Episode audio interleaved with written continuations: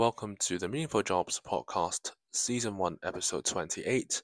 And today's focus is on a uh, pet food startup called Katkin, which is based in the UK.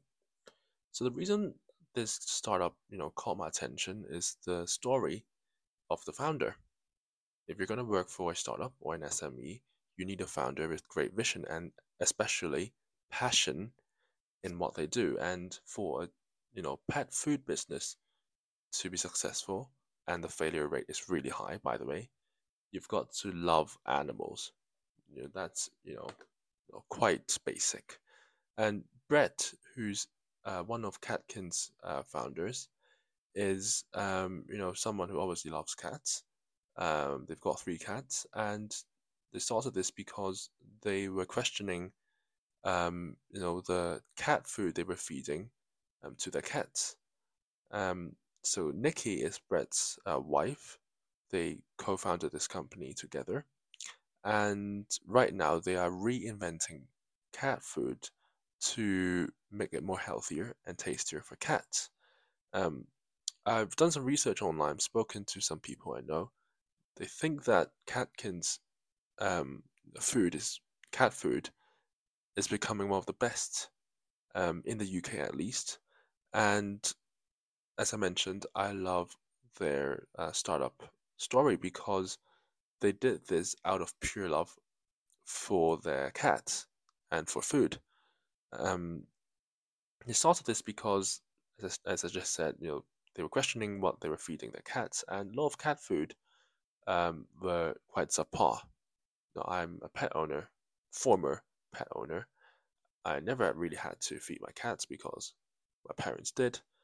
Um, doesn't look too good on me because I really should have picked up my responsibility in nurturing my cats. But any, anyway, not important.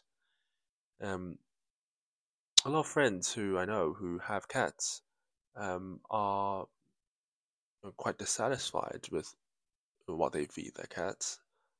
Some, you know, even worse, they don't really care what they feed. And to have grown uh, Katkin and secure, you know, an additional round of funding, um, it shows that the customer the customer base is growing significantly, and that is down to not just the branding, but because of the taste of their cat food. And in the website, they mentioned, you know, the word health. They cook healthier food for cats. They claim. Whenever I see the word health or healthy, uh, my alarm bells start to ring because a lot of people are trying to cash in on the health trend. But you know, um, as I mentioned, based on the research I did, um, the founders are in the pet food industry for all the right reasons. They're not just trying to, you know, earn money by using the word healthy. They really do have, you know, healthy um, recipes for cats that taste good. That's very important. Um, I have vegetarian friends, but if these friends um, don't appreciate good food, it still makes me frustrated, right? I understand, you know, all the talk of, you know, not wanting to treat animals violently. That's why I'm gonna, you know, stay uh, vegetarian. But there are just simply a lot of vegetarian restaurants out there that I think are basically just, um, well, they're thieves, right? They basically just say their food is healthy and they charge people umpteen amounts of money for food that doesn't even taste good. And for a pet food company to do well, the most important thing is not the branding, it's the taste. Because that's what draws customers in.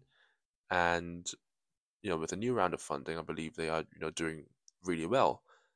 Um, they might be expanding to Europe in the future. Um, they're mainly hiring in the UK at the moment. Um, but do check this company out. They're doing great pet food. Uh, and thanks for listening. See you in the next episode.